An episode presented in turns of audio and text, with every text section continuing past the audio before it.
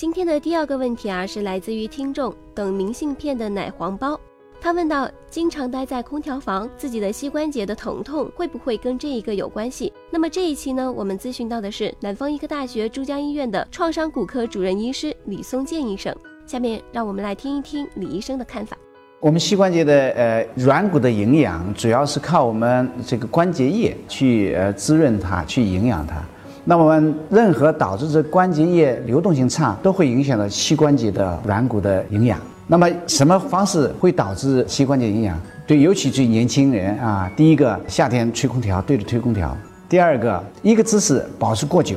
我们知道，一个姿势过久，我们关节液就会在膝关节里面呢，不能得到充分的运动和分布，那么对软骨的营养都不可能达到那么全面，各个呃部位都能达到。那么过冷呢？过冷的吹空调呢，会导致那个血管收缩，到膝关节周围这个血供呢就会少。我们要注意保暖，冬天注意保暖，夏天少对着吹空调。第二，减轻体重，减轻我们平时的负荷。第三，注意我们的运动方式，比方说游泳运动是对我们膝关节最好的运动。其次是啊走平路，那么尽量减少爬山、爬楼梯，减少下蹲这种动作。那么这种动作呢，会造成啊会进一步加重这个磨损。